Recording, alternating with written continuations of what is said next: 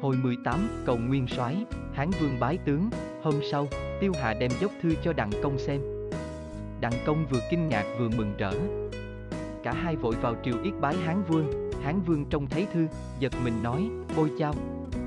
Té ra người của trương tử phòng tiến cử hàng tính đã có dốc thư sao lâu nay không xuất trình, Tiêu Hà kể lại tâm trạng của hàng tính, tại sao không trình dốc thư, Hán vương mừng rỡ nói, bấy lâu khanh tiến cử mãi mà ta không tin, nay lại có dốc thư của tử phòng nữa, thế thì người này quả thật trang anh kiệt rồi. Xem đó đủ biết mắt ta không tin đời làm mất đồng hiền sĩ.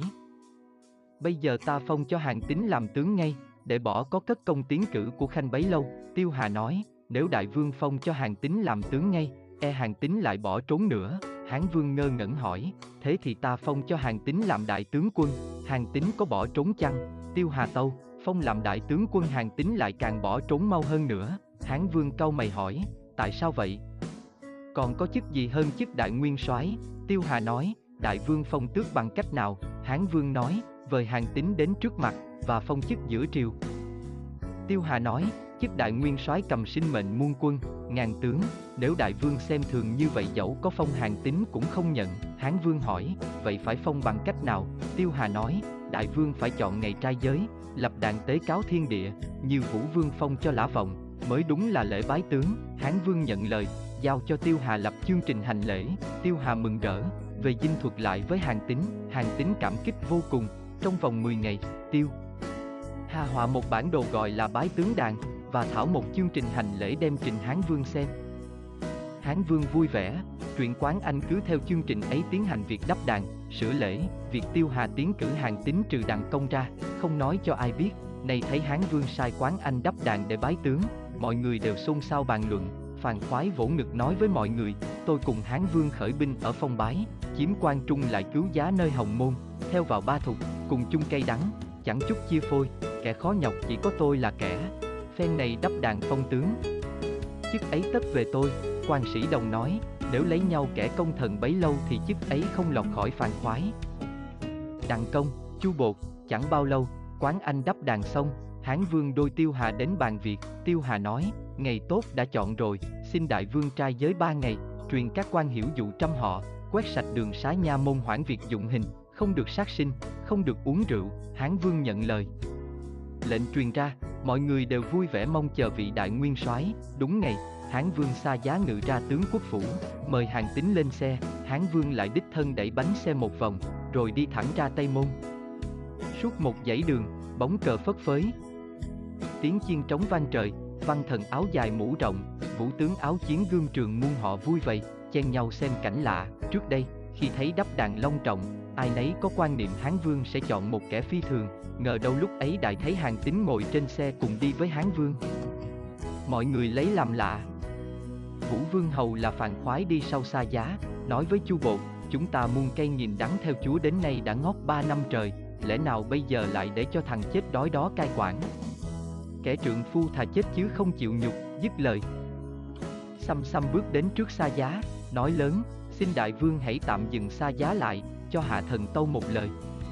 Thiết nghĩ, hàng tính là kẻ chết đói ở hoài âm, xin cơm thừa của phiếu mẫu, chịu luồn trôn gã hàng thịt. Lúc ở sở chỉ làm đến chức chấp kích lan, nay về Hán chỉ cậy ở lời nói lòe loẹt, chứ thực chưa làm được công lao gì.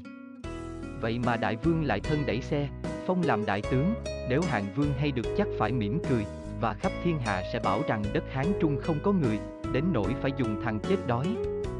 Đại tướng là một thằng chết đói thì quân sĩ còn tranh chiến với ai? Xin đại vương xét lại, Hán Vương chưa biết trả lời ra sao, Tiêu Hà dục ngựa tới mắng ắt lên, không thế được. Nhà ngươi chỉ có thể vâng theo hiệu lệnh, cớ sao dám nói bậy. Muốn làm loạn à, ta làm chức tướng quốc tiến cử đại tướng, công việc đã định rồi, nhà ngươi dám cậy chút công nhỏ hống hách khi quân Pháp sao, đoạn quay lại tâu với Hán Vương, phàn khoái cản xa giá, trái mệnh vua, xin đại vương truyền bắt trói theo xe, sau sẽ phân xử, đặng công cũng bước đến tâu, đại vương ban bố hiệu lệnh, không ai dám trái lời phàn khoái làm càng. Giả sử các người khác cũng bắt chước như thế thì đại vương còn mong gì việc đông chinh. Xin đừng tiếc một phàn khoái để hỏng mất đại sự.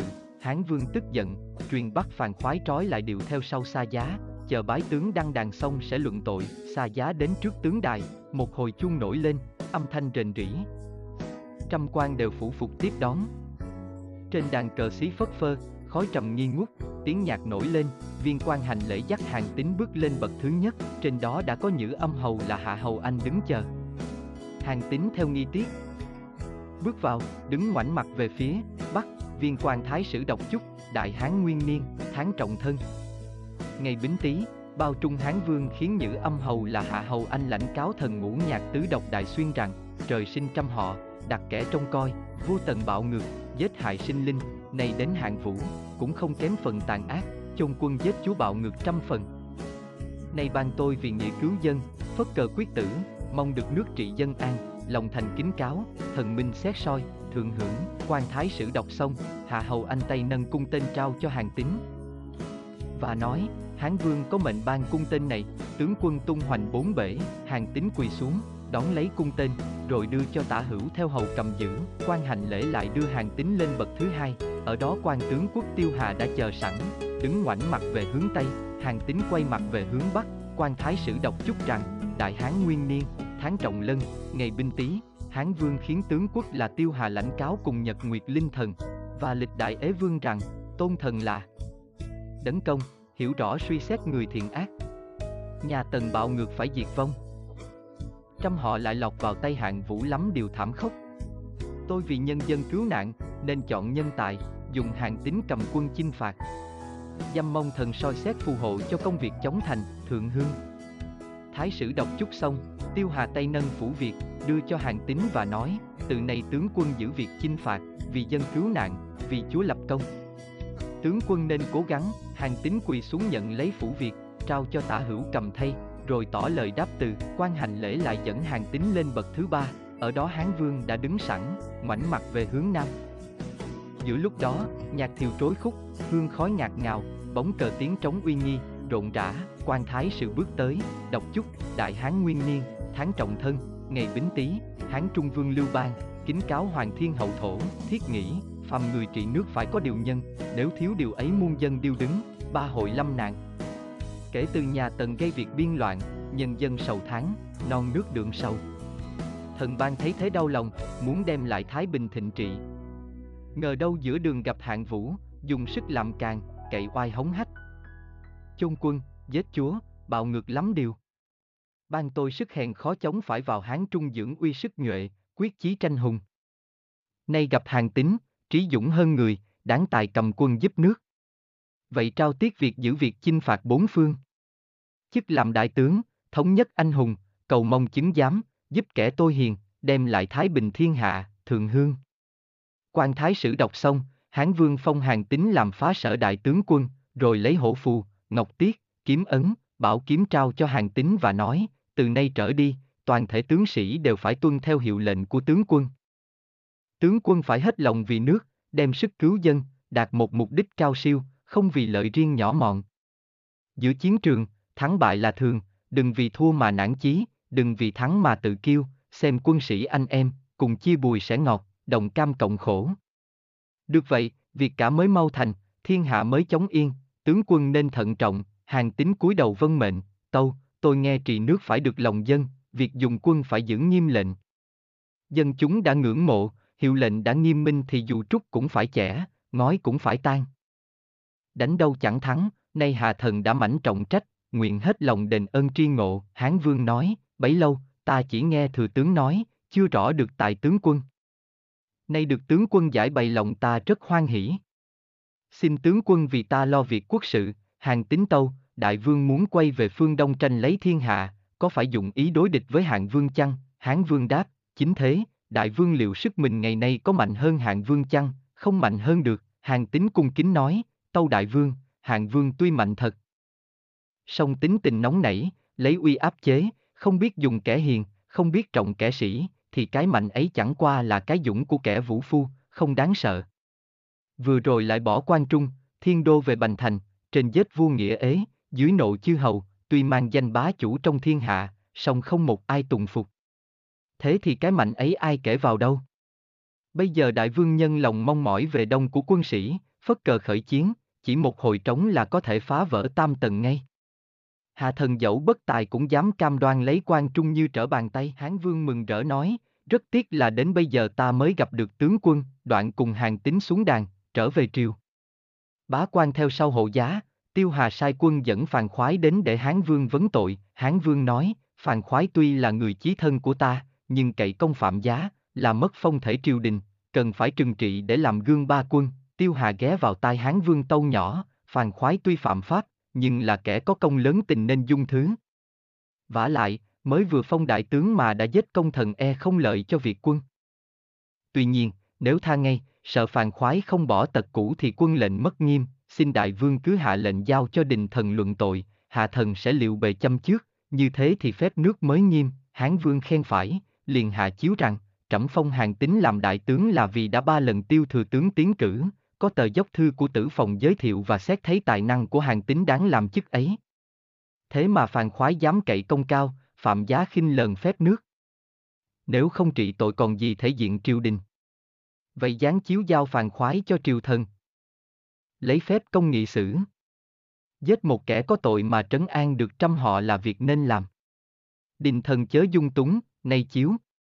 Tiêu Hà và đình thần lãnh chiếu họp nhau bàn luận, giữa lúc đó, có người đến báo cho phàn khoái hay, phàn khoái sợ hãi, nói với các cận tướng, nguy thay. Nếu không có ai vì tôi cứu mạng e tôi chết mất, Chu Bột cười lớn, nói, việc gì mà tướng quân sợ đến thế, phàn khoái đôi mắt đỏ hoe, phàn nàn, nào có việc gì đâu. Chỉ vì tôi nóng nảy phạm giá, bây giờ chúa thượng hạ chiếu xuống triều thần, khép tôi vào tội chết. Xin các ông làm ơn nói với tiêu thừa tướng, nghĩ lại cái công cứu giá của tôi ở Hồng Môn mà dung tha tội chết cho tôi nhờ, Chu Bột gật đầu nói, được. Để tôi làm phước nói hộ cho. Tội tướng quân rất lớn, trong lúc chúa thượng đăng đàn, bái tướng là việc trọng đại mà tướng quân dám làm càng như thế, bảo dung tha sao được. Tuy nhiên, chúa thượng đã ban chiếu xuống triều thần nghị sử, tất có ý khoan dung, xin tướng quân đừng ngại, nói xong, chu bột cùng bọn võ tướng kéo nhau đến tướng phủ xin vào ý kiến tiêu hà, tiêu hà hỏi, các tướng đến đây có việc gì? Các tướng thưa, chúng tôi được tin chúa thượng giao phàn khoái xuống triều đình trị tội, vì vậy đến đây xin thừa tướng nghĩ đến công cứu giá nơi hồng môn, giảm tội cho phàn khoái, tiêu hà nói, nay chúa thượng bị khốn nơi bao trung, ngày đêm lo tìm đại tướng để lo việc chinh đông. Hàng tính là anh tài trong thiên hạ, chúa thượng ủy thác việc ấy rất xứng đáng, thế mà phàn khoái cậy công khinh lần phép nước, tội ấy khó dung.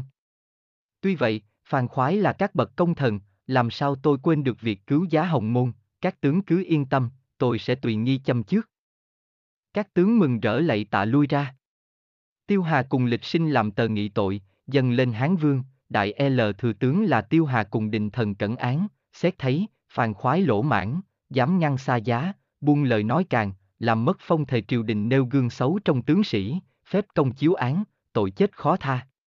Lại xét rằng, phàn khoái là bậc công thần, theo khởi nghĩa từ phong bái đến đây đã có công cứu giá nơi hồng môn. Vì vậy nay có khoan nhất thứ, nếu còn tái phạm, chiếu luật gia hình, không được miễn giảm, này kính nghị. Hán vương xem nghị xong. Xuống chỉ rằng, phàn khoái cậy công khinh mạng, đáng lẽ không tha, này xét lời đình thần vừa tâu, cũng tạm đung thứ, vậy truyền phàn khoái nên xét mình sửa lỗi, lập công chuộc tội theo dưới quân môn, tùy lệnh nguyên soái, nếu còn có ý bất mãn, hình phạt khó tránh, khâm thử. Phàn khoái được lệnh, mừng rỡ tạ ơn, sang ý kiến hàng tín để thỉnh mệnh, hàng tín nói, lập công là chức phận của thần tử, thủ nghĩa là đại tiết của tôi hiền. Ông dâu có công lớn, song chớ nên tự phụ, vì kẻ tự phụ không bao giờ đạt được kỳ công. Nay Chúa Thượng đã tha thứ thì từ nay trở đi nên đoái công chuộc tội. Danh ghi sử sách, để tiếng muôn đời. Tôi sẽ sẵn sàng che chở cho chẳng bao giờ có ý tư hiềm, phàn khoái cúi đầu tạ ơn, rồi trở về triều ra mắt Hán Vương, Hán Vương trông thấy phàn khoái ăn năn hối lỗi, cảm kích vô cùng, bước đến cầm tay nói, tướng quân cùng ta khởi nghĩa từ phong bái, đồng cam cộng khổ, mấy năm trời không rời nhau, tình quyến luyến như ruột thịt. Ấy vậy, tướng quân cần phải làm gương cho binh sĩ bảo vệ luật pháp, đề cao thể diện triều ca, cớ sao lại nóng nảy như vậy? May mà quần thần trọng tình tôi chúa, không nỡ hại công thần. Nếu có bề nào tướng quân phải ngậm hờn nơi chính suối, còn ta phải ông lòng sầu khổ suốt đời chăng? Hán vương nói đến đây cảm động ứa hai dòng lệ, phàn khoái cũng sụt sùi khóc, và nói, hạ thần ngu dại, trót lỡ lầm, hối không kịp. Từ nay nguyện không dám nóng nảy nữa, đem tấm thân thừa này đền nợ quân vương, dứt lời, phàn khoái lui ra, đến dinh quan thừa tướng lạy tạ, và nói, nếu không có thừa tướng thương tình, thì khoái này không thoát khỏi tội chết, ân tái tạo ấy chẳng biết lấy gì đáp đền cho xứng đáng, tiên hà nói, cái ngày chia đất phong vương tôi tưởng không còn xa lắm. Tướng quân nên cố gắng lập công, bảo tồn lấy danh vọng, phàn khoái tạ ơn, lui ra. Và từ đó, nhất nhất nghe theo mệnh lệnh của hàng tín, không dám sai suyển, cách mấy hôm, Hán Vương Triệu hàng tín vào triều hỏi, ta rất nóng lòng việc đông quy. Chẳng hay lúc nào nguyên soái định khởi sự, hàng tín tâu, hàng vương mới thiên đô về Bành Thành, không để ý đến phương Tây. Còn các nước chư hầu mới lập, nội trị chưa ổn. Lúc này là lúc nên khởi binh. Xin đại vương giáng chỉ đông chinh, để hạ thần chỉnh đốn xuất quân tấn phát, Hán Vương nói, ta sẽ y tấu. Hôm sau, Hán Vương phong phàn khoái làm tiên phong, Tào Tham làm quân chính, ân cái làm giám quân, chỉnh bị binh mã, đợi ngày xuất chinh, hàng tính được lệnh, lập tức thẳng đến giáo trường, tập hợp binh tướng để thao diễn, sau khi duyệt qua một lượt, thấy quân sĩ hàng ngũ lộn xộn, quân pháp không rành, chiến thuật còn non nớt, liền gọi lịch tự cư đến nói, binh mã tuy đông, nhưng trình độ chiến đấu quá kém, chỉ có thể dùng giữ thành mà thôi, chứ chưa thể đem ra đánh trận được. Xin tiên sinh chọn cho tôi 40 người chữ tốt, viết hay, dùng để sao quyển binh pháp mà tôi đã bỏ công nghiên cứu lúc bình nhật. Sao xong, giao cho mỗi tướng một bản, cứ theo phép đó mà luyện tập quân sĩ. Chỉ trong nửa tháng, kỹ thuật chiến đấu sẽ tinh vi và lúc đó mới có thể đem đi chinh chiến, lịch tự cư tuân lệnh lãnh binh thư trao cho các tướng sao lục,